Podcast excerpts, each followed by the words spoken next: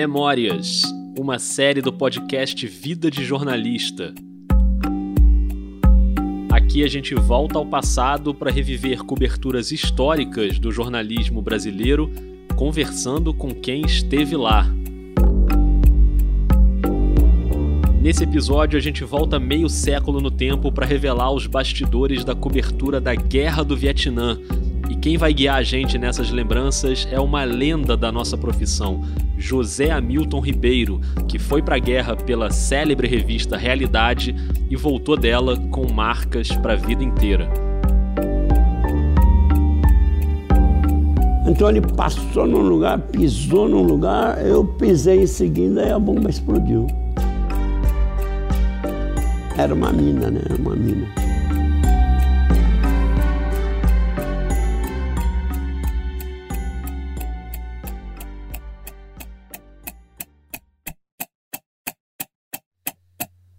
Tempo às vezes parece um inimigo, né?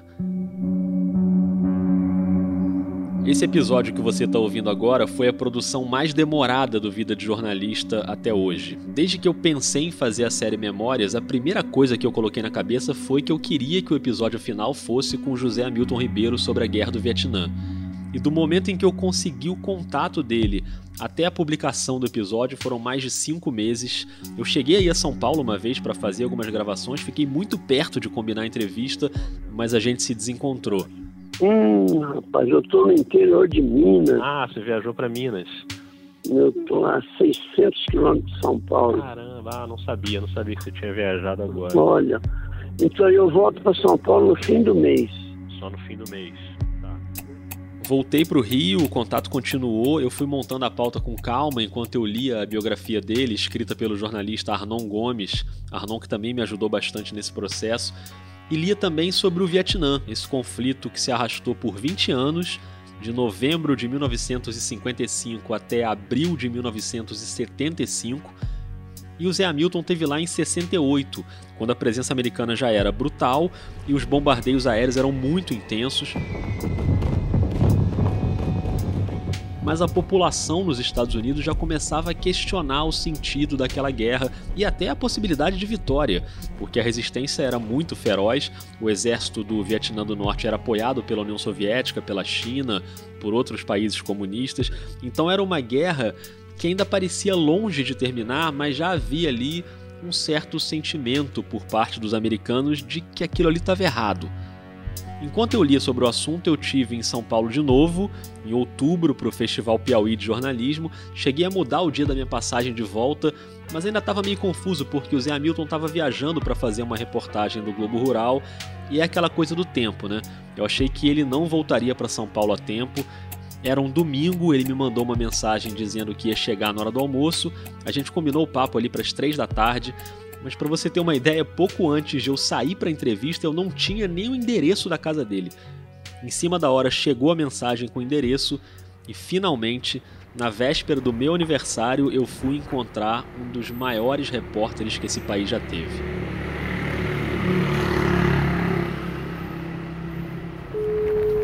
Boa tarde. Oi, boa tarde. Eu vim encontrar o José Hamilton Ribeiro. Meu nome é Rodrigo. Só um momento. Obrigado. Naquele momento eu não tinha a menor ideia de como estaria à disposição do José Hamilton, porque ele tinha acabado de chegar de uma viagem a trabalho, né? E a gente que é jornalista, numa hora dessas, a gente quer dar uma descansada. Então, sabe quando você fica naquela expectativa de como é que vai ser a entrevista? E essa não era uma entrevista comum. No caminho eu fui dando uma revisada na pauta e era só sobre a cobertura do Vietnã, mas a minha pauta tinha 13 tópicos e dentro de cada tópico várias questõezinhas que eu não podia esquecer de perguntar. Ou seja, a expectativa era tanta que eu saí do elevador e bati na porta errada. Oi? Olá, boa tarde.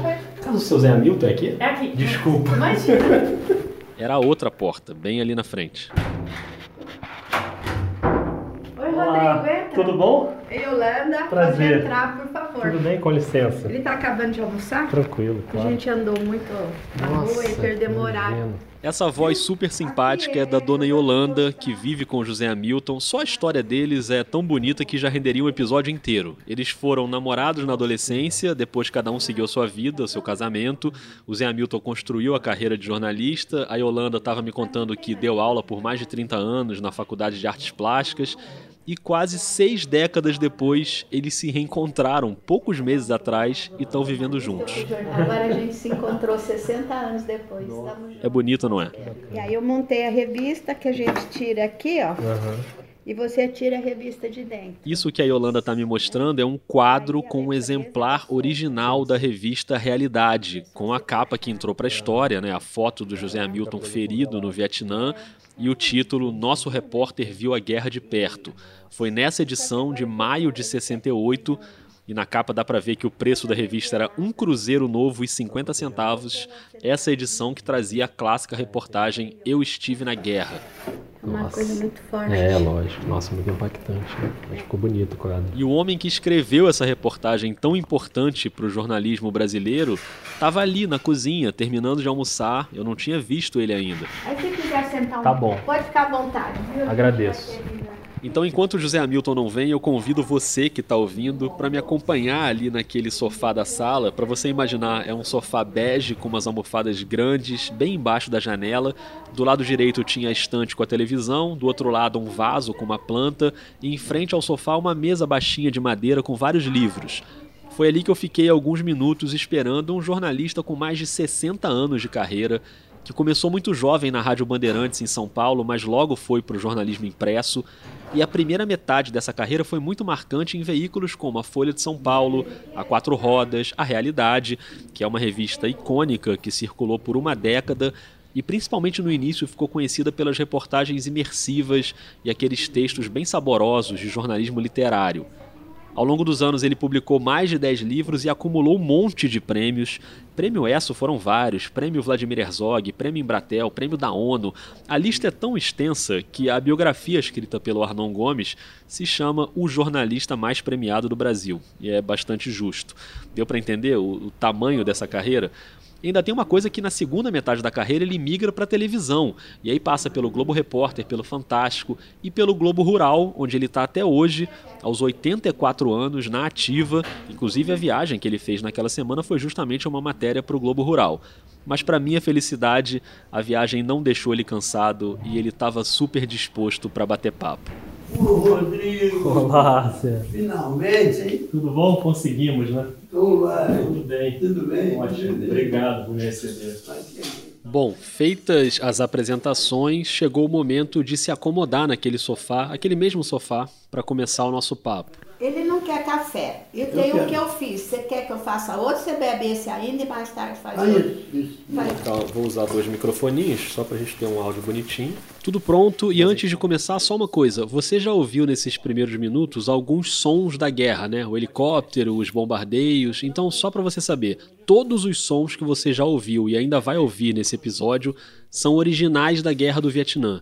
Eu sei que tem muito som de guerra na internet, inclusive na ficção, né? Bom, o meu filme preferido de todos os tempos é o Apocalipse Now, do Coppola. Então eu adoraria encher esse episódio aqui com trechos do filme.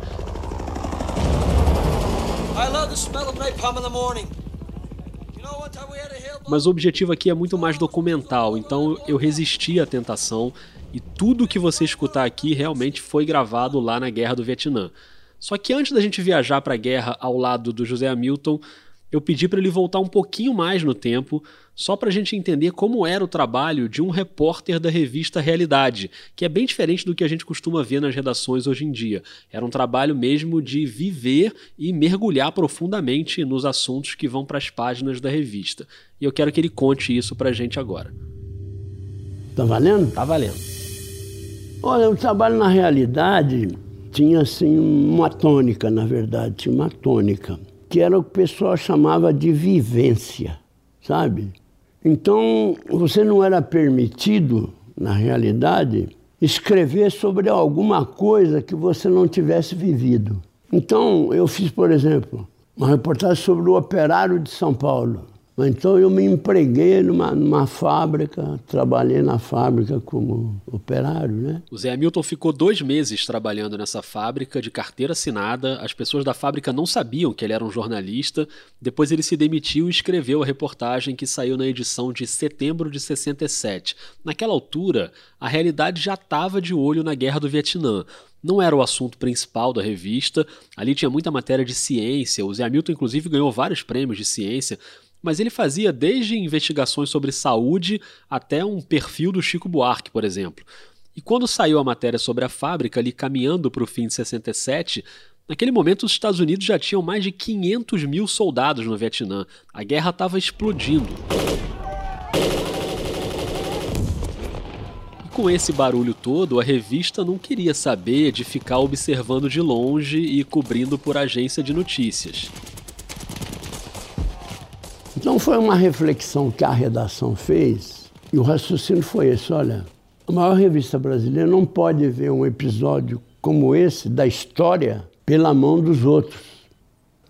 Enfim, a primeira decisão tomada, a realidade vai para o Vietnã. A segunda, quem que a realidade vai mandar? Eu soube depois que fizeram uma listinha dos repórteres e que eu era o primeiro nome da lista. Se eu não aceitasse, passaria para o segundo, etc. Mas quando vieram me convidar, eu falei: olha, eu vou pedir 24 horas para decidir. Na verdade, eu queria conversar com a minha mulher, né? Porque se ir para a guerra sozinho. Como é que foi esse dia? Como é que foi essa conversa para você decidir? A mulher falou assim: minha mulher disse assim, é loucura, não vá. Aí eu argumentei com ela, eu argumentei com ela, ela enfim, ela diz, eu continuo achando que é loucura, mas se você quer, você vai. Então eu não fui brigado com ela, não. Sim. Ela foi, ela foi contra, sempre contra, mas afinal acabei indo.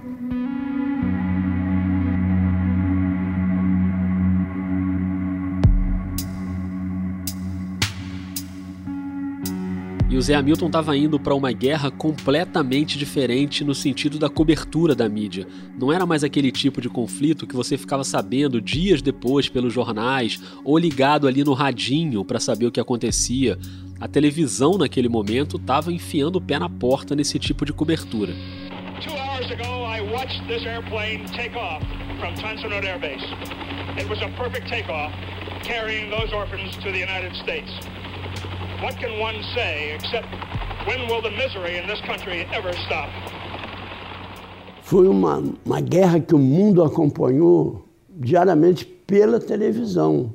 E foi a primeira que aconteceu isso. In one way, the Vietnam War was unique. It was the first televised war, the first war shown night after night in your living room. Porque nessa época a televisão já tinha equipamento móvel e leve que o ajudante do câmera podia levar nas costas, né? Antes o equipamento era tão pesado que era inviável. É. Se fazer uma cobertura de campo. Imagine numa guerra, você andar com aquela trolha. Mas na guerra do Vietnã, e foi a primeira, a televisão tinha condição de, sabe, fazer o que chama passagem uhum. ao vivo no Vietnã, né? O repórter falando do lugar onde estava havendo a batalha, naquele momento, né? Heroism, danger, fear, all rolled into one. Words don't describe it. Richard Threlkeld, CBS News, near the Cambodian border. Então foi uma guerra que o mundo acompanhou como se fosse uma novela.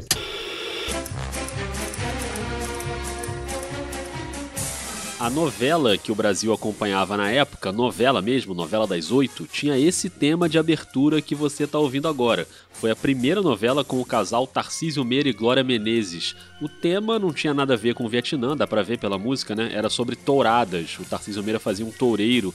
Mas o nome da novela, esse sim tinha a ver com o cenário da guerra. O nome era Sangue e Areia. Enquanto a maioria da população brasileira grudava o olho na tela da TV para ver Tarcísio e Glória, o José Hamilton grudava o olho nos livros, nas revistas, nas enciclopédias, para pesquisar o máximo possível sobre aquele país que ficava, e ainda fica, né, a quase 18 mil quilômetros de distância.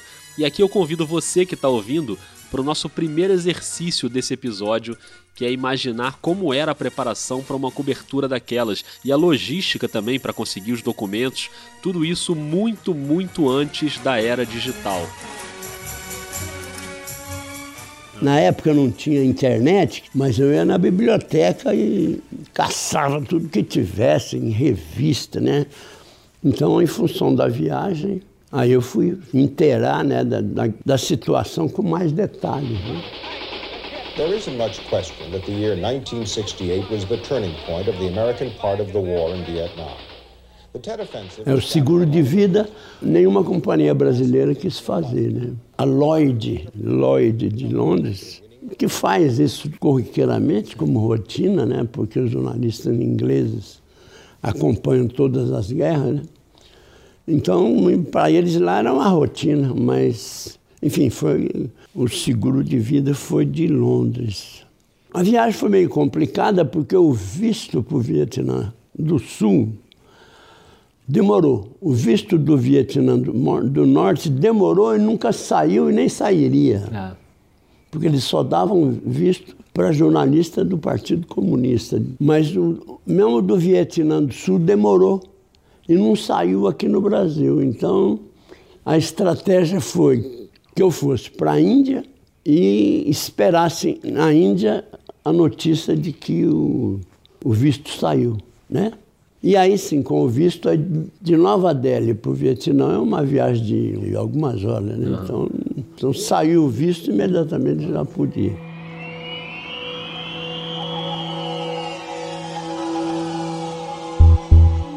Esse é um momento bem importante do episódio por dois motivos. Primeiro, porque agora o José Hamilton vai para o Vietnã e a gente vai entender melhor como funciona a cobertura jornalística no cenário da batalha. E segundo, porque a partir de agora você vai poder ouvir algumas passagens da reportagem Eu Estive na Guerra, um dos maiores clássicos do jornalismo brasileiro, a matéria que o José Hamilton publicou na revista Realidade, naquela edição de maio de 68. E conforme ele for contando pra gente os detalhes daquela cobertura, eu vou ter a honra de receber mais uma vez aqui no Vida de Jornalista outra figura muito importante da nossa profissão, a Renata Lopretti, do Jornal da Globo, do Globo News Painel, do podcast O Assunto. É com a voz da Renata que a gente vai ouvir daqui até o fim do episódio trechos da reportagem histórica do José Hamilton, começando por uma cena desse momento que ele acabou de contar, em Nova Delhi, antes de embarcar para a guerra.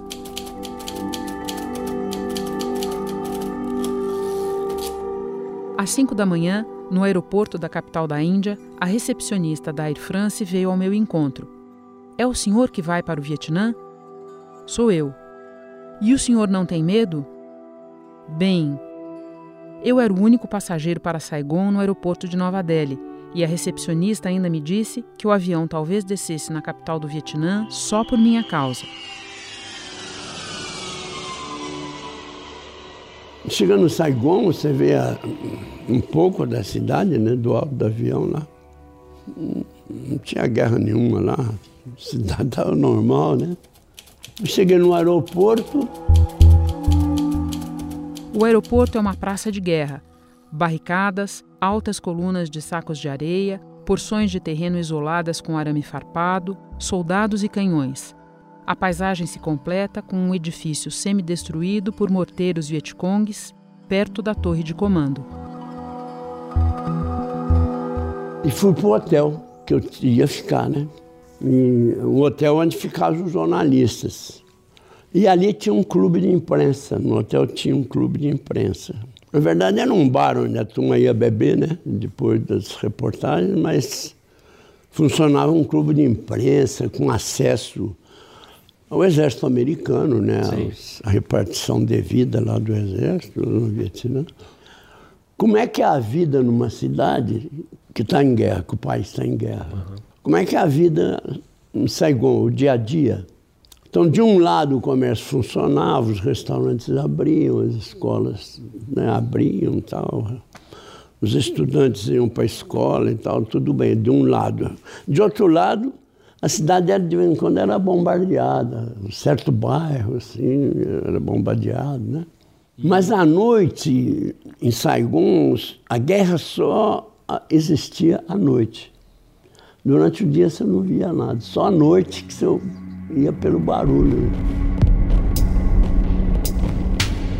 Os bombardeios geralmente eram longe do hotel onde ficavam os jornalistas. O Zé Hamilton ficou em Saigon durante uma semana, acompanhado de um tradutor, e aproveitou para entender como a guerra afetava a cidade. Então ele ia circular pelos subúrbios, via uma quantidade enorme de pessoas desabrigadas, pessoas que iam morar até em cemitérios porque não tinham onde ficar o mercado de contrabando que vendia itens do exército americano. Esse panorama de Saigon foi a primeira coisa que ele viu, mas a reportagem sobre isso saiu na edição de junho da Realidade, um mês depois daquela primeira publicação.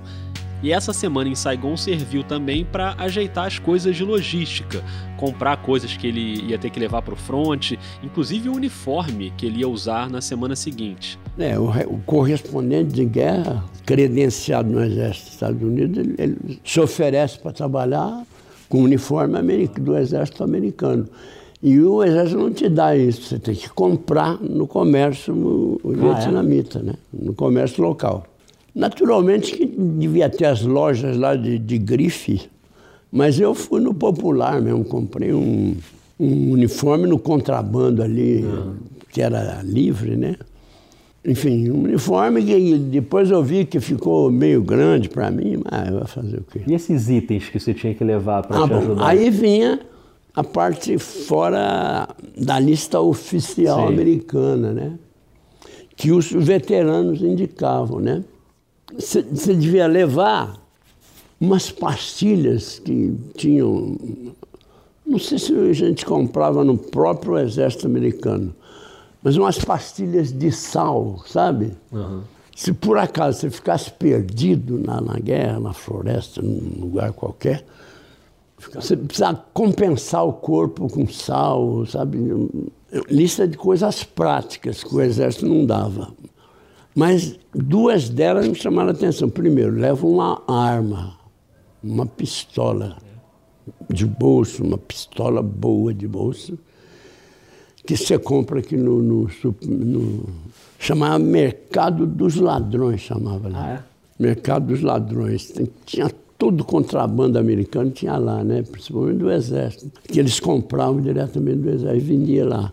Comprava uma pistola americana, americana ou inglesa, né, de alta qualidade e a preço assim bem dentro do orçamento, né, dentro da, da pilha de nota de 100. Estava cabendo naquele orçamento. Estava cabendo. E a outra coisa, levar preservativo, que me intrigou. Naquela época, no Brasil, preservativo era assunto de casal, sabe? Não era exposto nas farmácias. Era uma coisa assim, vista até com preconceito, né? Sim. Então eu pensei, pô, levar uma camisinha na guerra, né?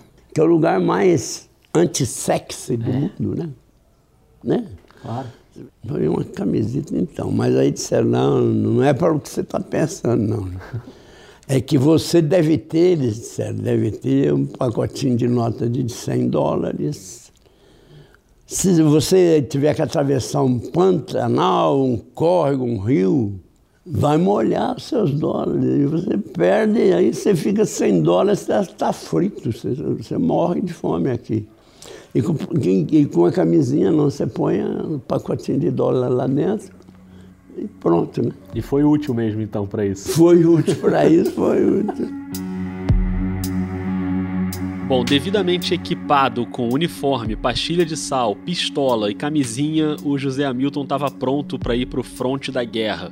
Mas antes da gente ir com ele, eu quero te apresentar aqui no episódio um personagem muito importante dessa história que se chama Keisaburo Shimamoto, ou Kei Shimamoto, ou Shima, se você preferir, como ele vai ficar conhecido nosso. É o fotógrafo japonês que o José Hamilton contratou antes de ir para o front. Era um fotógrafo freelance que trabalhava para a agência France Press. Fazia freela para a France Press, eu tinha um, um contato na France Press uhum. e Falei para o cara lá, para o colega francês, eu preciso contratar algum fotógrafo experiente e boa companhia, um cara de bom temperamento, não quero uma estrela, é. né? Ele falou, ah, eu tenho a pessoa. E de fato foi uma indicação assim, sábia. Depois de uma semana em Saigon, chegou a hora de ir para o front. E ali, com a companhia Delta do exército americano, José Hamilton e Shima finalmente iam ver a guerra de perto. And now suddenly it started to rain. These summer monsoon rains that hit in a flash and leave just as fast. A unidade do exército lá, né, naturalmente, tinha um serviço do exército que cuidava dos correspondentes estrangeiros. Então, toda tarde, um oficial do exército, geralmente um capitão, chamava os jornalistas e indicava o que, que ia, aquela, cada unidade, cada companhia ia fazer. Mas daquelas que podia ter jornalista, aí você escolhia uma para ir no dia seguinte. Uhum. Toda tarde tinha, né? Você estava né, credenciado junto a uma companhia do exército americano, uma companhia são cento e poucos homens, né? Precisava de dois helicópteros ou três daqueles helicópteros banana grandes para levar para o local da patrulha. Mas então você ia junto dos membros daquela companhia. Todo mundo é, uniformizado igual, né? Uhum. E a gente com um bonezinho escrito Press e uma tarjinha no peito escrito Press. Na esperança de que o vietnamita soubesse o que, que é isso. Press.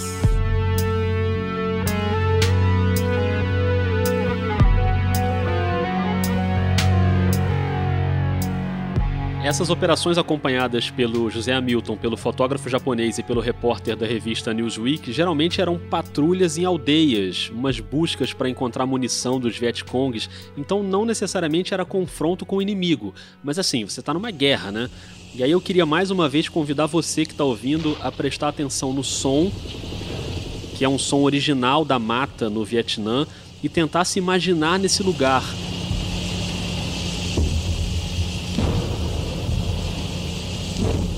mesmo quando tudo parece tranquilo, você nunca sabe, por exemplo, quando pode rolar uma emboscada. Com essa preocupação na cabeça, você ainda tem que pensar na apuração jornalística, registrar o que você está vendo. Como será que funciona isso? Dá para ir anotando coisas ali na hora? Claro que no caso do José Hamilton era um esquema diferente dos jornais diários, das TVs, das rádios, porque a realidade saía uma vez por mês, então ele teria tempo para escrever as matérias até depois de sair do Vietnã. Mas mesmo assim ele tinha que fazer ali os registros da apuração, né? Tinha que levar uma, uma cadernetinha, um caderninho, você ir anotando. Uhum. Aí quando você chegava de volta na base, né? Ia tomar banho e, e comer, jantar Aí você tinha um tempo de né, passar limpo aquelas observações do dia, né? A revista era mensal. Mensal. Sabe? Eu não precisava mandar não precisava, todo dia claro. nem toda semana. Era o meu caderninho. Nem era para mim escrever no Vietnã. Era para fazer o um caderninho para deixar para escrever fora de lá. Entendi. Quando estivesse fora do, do período de Vietnã. Então eu não tinha nem, nem mesmo que escrever as reportagens. Precisava escrever nem mandar nada para o Brasil. Não tinha que mandar uhum. nada. Perfeito. Porque era a revista mensal, né? Uhum.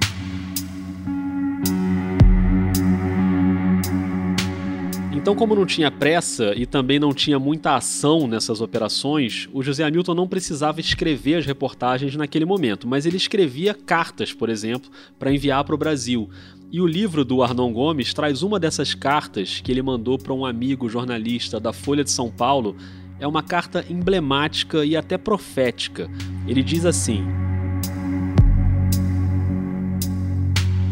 Estou na Landing Zone Bet da primeira divisão da Cavalaria Aeromóvel a 2 km de Quang Tri e a mais ou menos 30 km da chamada Zona Desmilitarizada.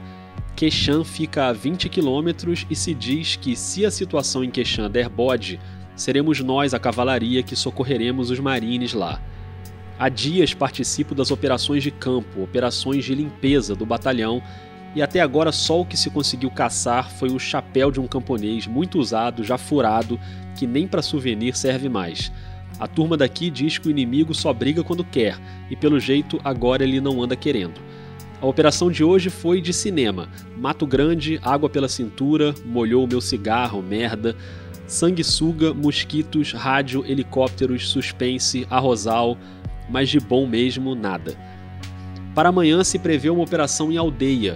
Para vir ao front, contratei um fotógrafo japonês, o Kei Shimamoto, indicado pelo François Pelur da agência France Press de Saigon como boa gente e bom profissional.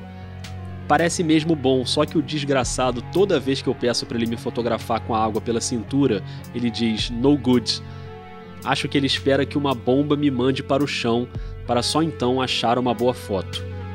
Abraços e beijos, Hamilton. 19 de março de 1968.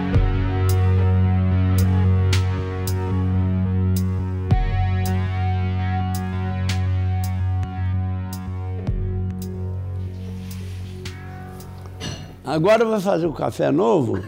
Aquele lá não estava legal. Um cafezinho da Yolanda para tomar fôlego, porque o que vem agora é o momento mais impressionante daquela cobertura. O dia 19 de março de 68 seria o último dia no front. No dia 20, o José Hamilton já estaria de volta a Saigon, porque era o fim do período do seguro de vida. Então ele tinha que avisar para Londres: olha, já tô fora da zona de perigo, com um dia de antecedência, tá tudo tranquilo. Mas não foi isso que aconteceu.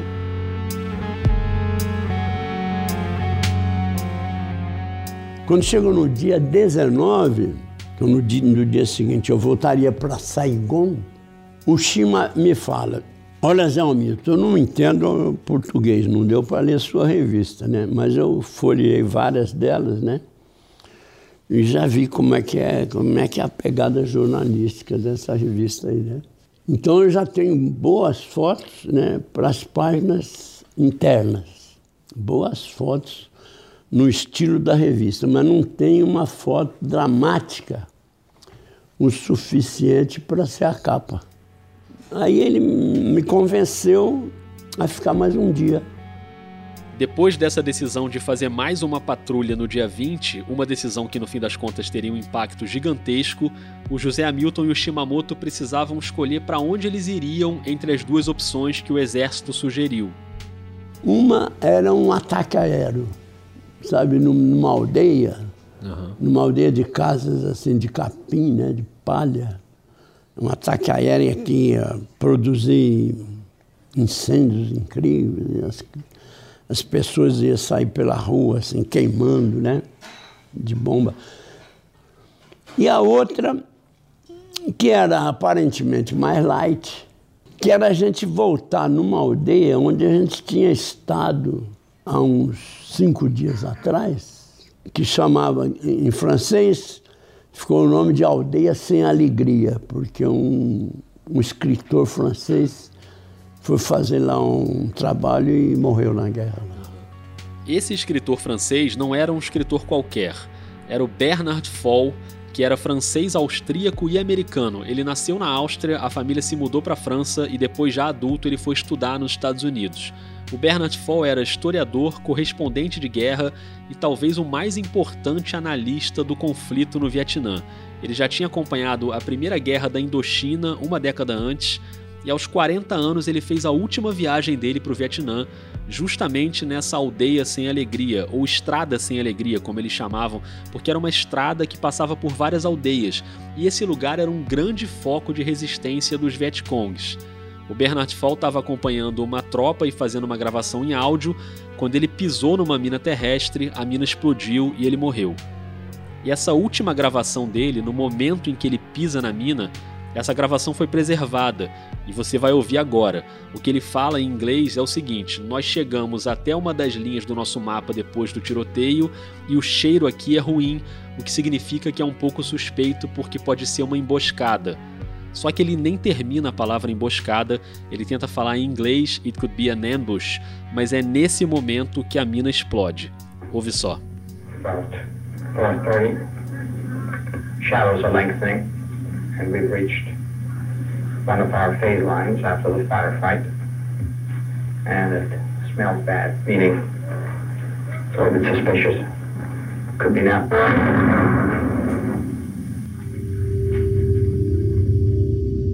Isso aconteceu um ano antes dessa patrulha com José Hamilton no mesmíssimo lugar. E o mais curioso é que o motivo para eles ficarem um dia a mais era essa busca do Shimamoto por uma foto dramática, uma foto de capa, e mesmo assim eles não optaram pela missão do bombardeio, que renderia as fotos mais fortes. Porque aquelas fotos de ataques, crianças feridas, pessoas correndo nas ruas, aquilo já tinha acontecido tantas vezes que aquela violência estava banalizada, já não tinha o mesmo impacto. Por isso eles decidiram tentar a sorte na aldeia onde havia informação de que os moradores estavam ajudando o exército vietnamita, fosse estocando arroz para eles comerem, ou guardando armas, guardando munição, e nesse lugar eles enterravam as peças de um canhão. E quando passava avião americano, eles desenterravam rápido, montavam o canhão, davam um tiro em um avião, derrubavam o avião e enterravam de novo. Isso que o exército americano foi procurar naquele dia.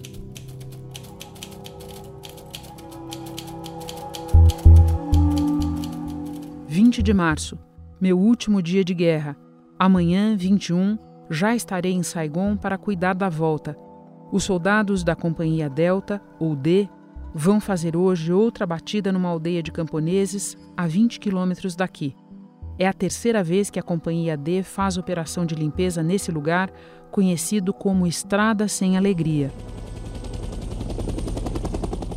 Quando o helicóptero pousa no mesmo lugar e aparentemente estava tudo tranquilo, as casas lá no fundo, não dava para ver se tinha gente ou se não tinha.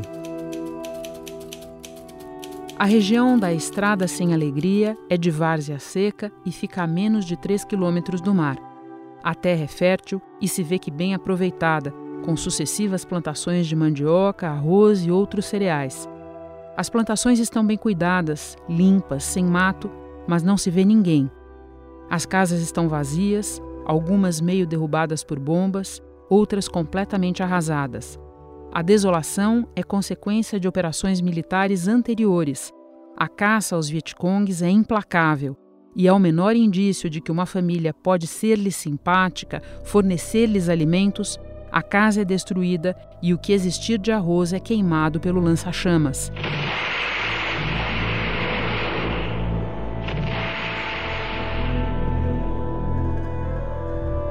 Aí a companhia saiu andando em direção às casas. Vocês tinham ideia de que aquilo podia ter as armadilhas ou as ainda minas? Não, ainda não, ainda não.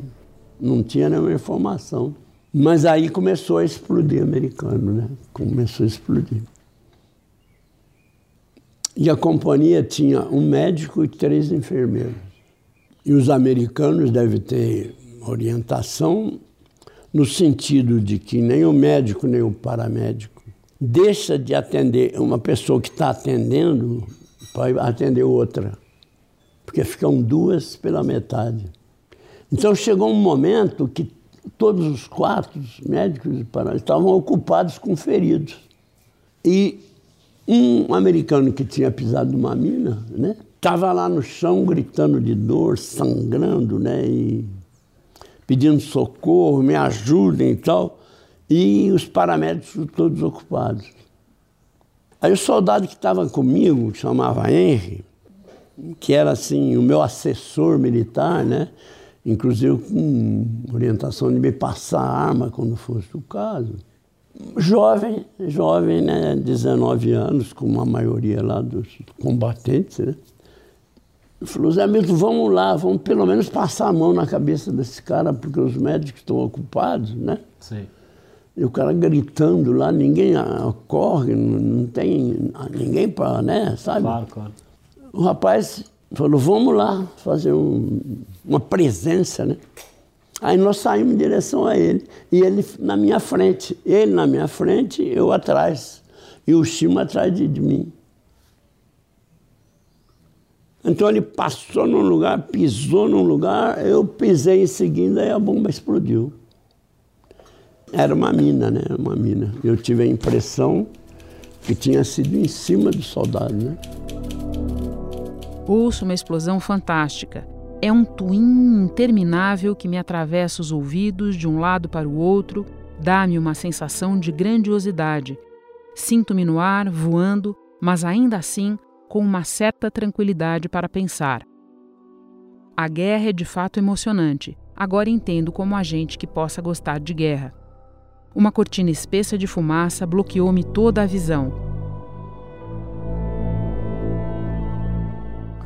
poeira preta, né, de pólvora que escurece tudo. Quando esgarçou um pouco a poeira, né, eu vi o Henry olhando para mim com os olhos esbugalhados, né? E eu dizia para ele, você está bem? Você está bem? Está tudo bem com você? E ele não dizia nada. Porque o problema não era com ele, né? era comigo, eu não tinha percebido ainda, né? Eu vi o Shimamoto. Assim que a cortina de fumaça abriu, né? Depois de eu ver o Henry, eu vi o fotógrafo, tchac, tchac, tchac, né? Fotografando. Fazendo a função dele, né? Claro. Mas na hora eu não pensei, mas ia ser a, a, a foto da capa. Na hora eu não, não pensei nisso. A capa da edição de maio de 68 da revista Realidade, aquela mesma que está protegida no quadro montado pela Yolanda na sala onde eles moram, essa capa tem a fotografia feita pelo Shimamoto, bem grande. É uma imagem do José Hamilton deitado na mata, com o rosto sujo e a mão cheia de sangue. A foto só mostra da cintura para cima e ele está amparado pelo soldado que está com a mão repousada no peito dele. E o mais incrível é que naquele momento da foto ele ainda não estava com a percepção exata do que tinha acontecido. Porque no começo não dói, né? não dói você não sentir dor, né? Então você não, nem pode localizar né, o, que membro que é que foi ferido. Mas aí, em certo momento, eu senti um repuxão na perna esquerda. Aí quando eu olhei, eu vi que o problema era comigo. A mina tinha levado o meu pé esquerdo com coturno e parte da perna esquerda saiu uma torneira de sangue ali. E já estava formando uma poça, né? Uma poça de sangue ali na minha frente. Eu fui, aí eu tive a sensação que eu ia morrer. E como não vinha médico nem enfermeiro cuidar de mim, eu comecei a gritar, né?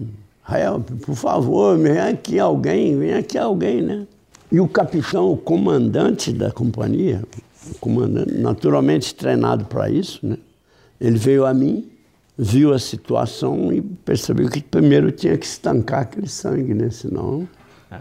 Aí ele tentou com o cinto dele fazer um torniquete na perna para parar o sangue, mas não o suficiente, continuava ainda aquela saída de sangue. Aí ele cortou um, um graveto do lado, assim, né? E fez um torniquete, né? Foi fazendo um torniquete com, com, com graveto e tal. E, e foi, foi apertando, foi apertando até que parou o sangue, parou de sair sangue.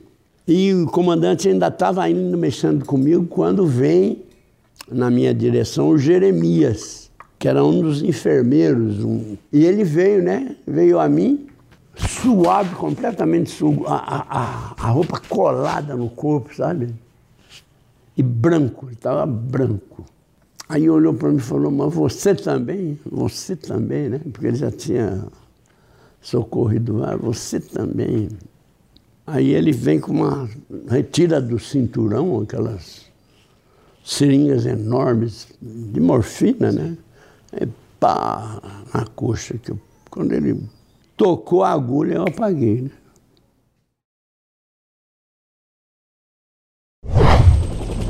Quando eu acordei de novo, eu já estava no helicóptero, né? Conversível, né? Uhum. Com várias estruturas de metal para aplicar a maca ali, né? Então quando eu acordei, eu estou no helicóptero. Sim. E o helicóptero voando faz aquele barulhinho, né? Tá, tá, tá, né? Um barulhinho. A brisa, o helicóptero produz, dá aquela brisa, aquele ventinho, então não tinha calor, aquele calorão do Vietnã, né? O barulhinho do helicóptero mais a morfina. Eu falei, mas que barato que é essa guerra. Né? mas que barato, que coisa gostosa, né? E, e eu falo, será que aconteceu alguma coisa comigo? Porque eu via dos lados. Eu estava preso, com a cabeça presa, mas o, o olho mexia, né? Sentia. Isso me deu um mundão de esperanças cada um dos dedos do pé esquerdo. Podia movê-los à vontade para qualquer lado e até coçar um no outro. Fiz um reexame da situação e passei a acreditar firmemente que aquela imagem de perna sem pé não se relacionava comigo, mas sim a um dos dois feridos antes da minha bomba. Pensava: se sinto os dedos é porque eles existem, e não existe dedo sem pé. Logo o meu pé esquerdo está lá, firme. Eu estava inteiro, né? Estava inteiro. Aí assim, poxa, mas será que aconteceu, né? Por que eu estou aqui amarrado, né? Aí estava com essas elucubrações assim, até que o helicóptero pousa em frente ao hospital, né? Quando ele pousou, imediatamente desliga, né? Porque aquele helicóptero pode cortar a cabeça do enfermeiro que vem, né? E lá vem gente, pega a maca na frente e atrás, duas pessoas, e sai correndo em direção à porta do hospital. Nesse momento, eu acho que acabou a morfina, parou o barulhinho do, do, do helicóptero, parou a brisa, né? A brisa. Bateu aquele calor do Vietnã, que é um calor amazônico, né? Aquele calor úmido. Hum, eu falei, isso, agora eu vou morrer, eu estou morto, estou morto, né? Ficou tudo ruim de repente, tudo ruim, melou, melou tudo, sabe? E, e um homem correndo atrás de mim falando, sabe? Falando depressa assim. Aí eu falei, mas o que, que o senhor quer de mim? Ele falou, eu sou padre, meu filho, eu sou padre, meu filho. Eu falei, mas eu não sou nem católico. Ele falou, no momento desse não tem importância. Vamos falar com Deus, né? Eu falei, estou frito. Começava ali o período que o José Hamilton classifica como os dias mais tenebrosos da vida dele. Quando aconteceu o acidente, ele foi levado a um hospital de campanha, desses de lona, de emergência, e no dia seguinte ele foi transferido para um outro hospital mais estruturado na cidade de Nha Trang, uma cidade bem maior. Ele ficou ali por uma semana. Era o fim dos anos 60 e o tratamento ortopédico na perna amputada tinha coisas como deixar a perna pendurada com peso amarrado com arame para fazer atração, né, e não deixar o músculo retrair. Então você imagina como é que era aquilo, né? Então eu entrei num ciclo de morfina, enjoo e dor.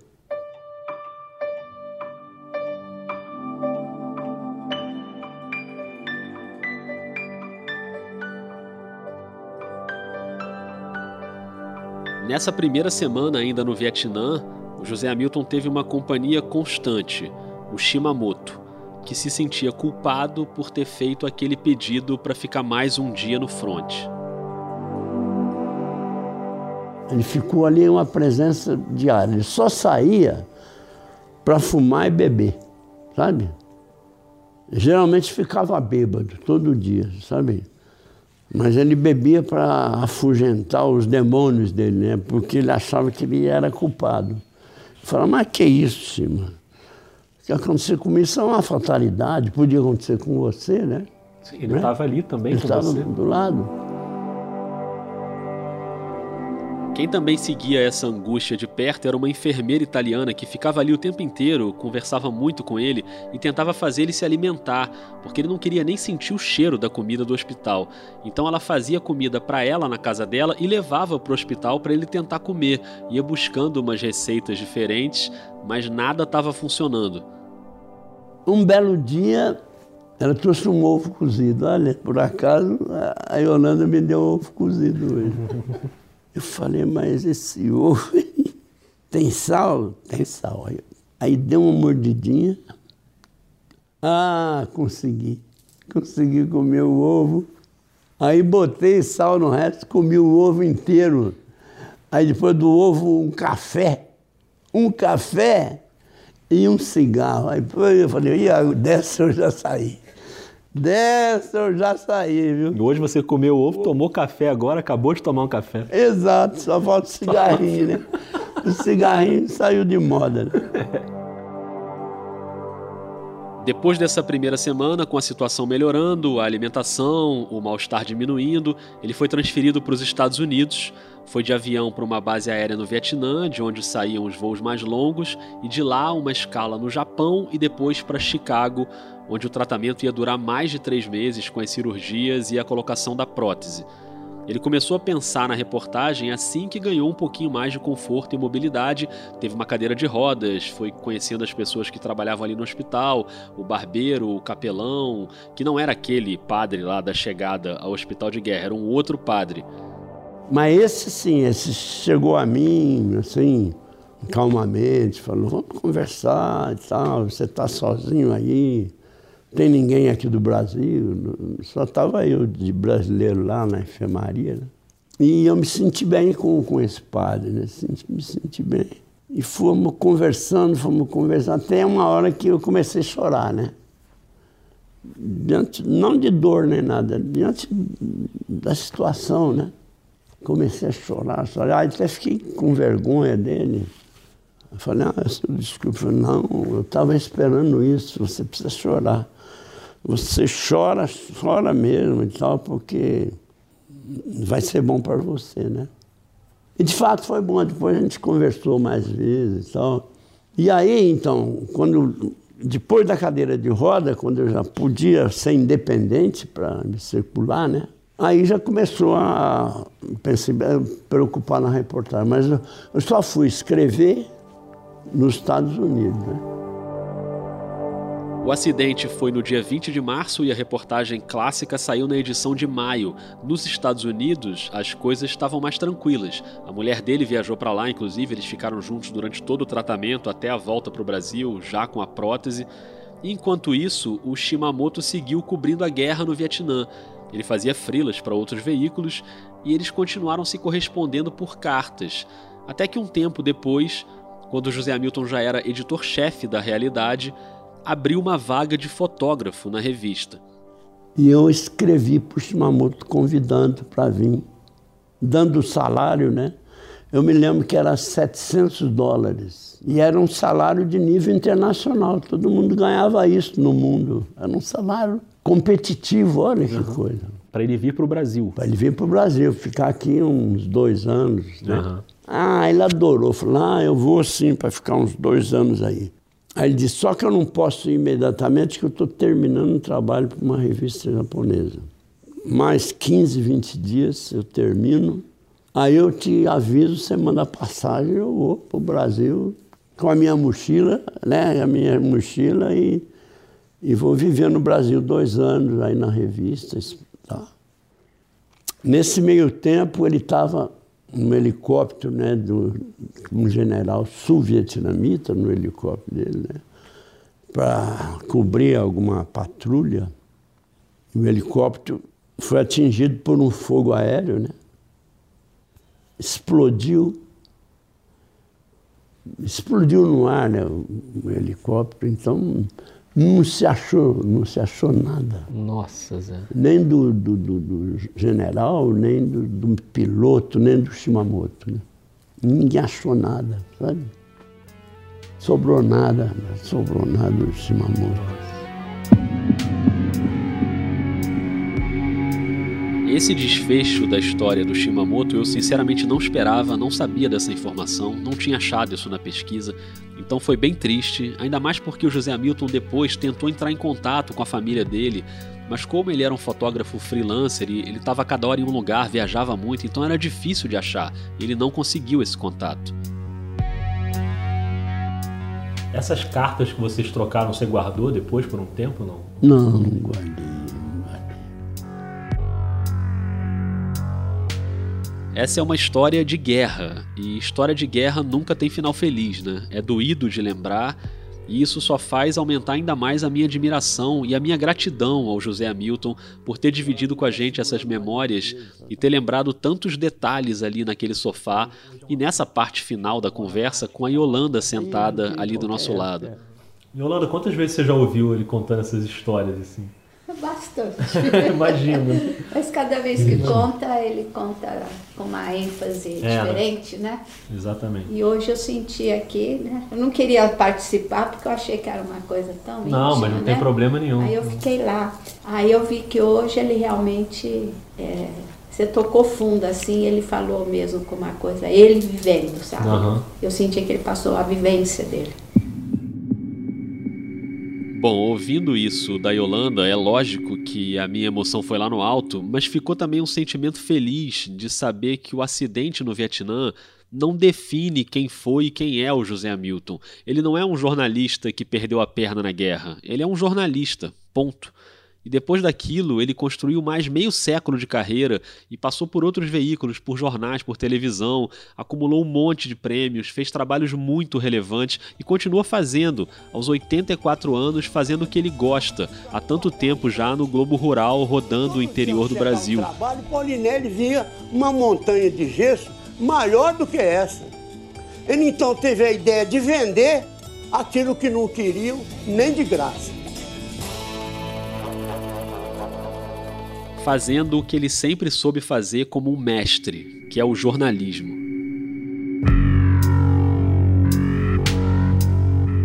Bom, eu podia ficar 10 horas sentado no seu sofá ouvindo você contar histórias dessa cobertura e de várias outras. Olha, sinceramente, vou te falar uma coisa. Amanhã é meu aniversário. Ah, é? E olha, foi um dos maiores presentes que eu já ganhei com um dia de antecedência. Eu adorei a nossa conversa e queria te agradecer demais, assim, a Ai, sua generosidade por uma conversa que a gente estava tentando marcar há tanto tempo. É, e pois é, pois fiquei é. muito feliz, assim, de, de Ah, poder beleza. conversar com você. Muito obrigado, viu? Obrigado.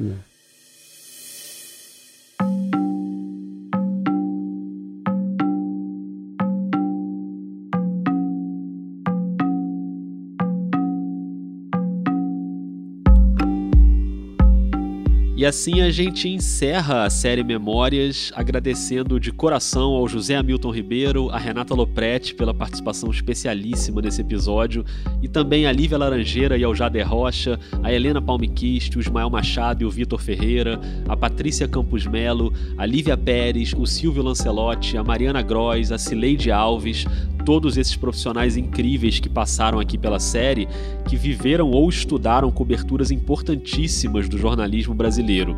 Os oito episódios da série estão aí, se tem algum que você ainda não ouviu, pode buscar.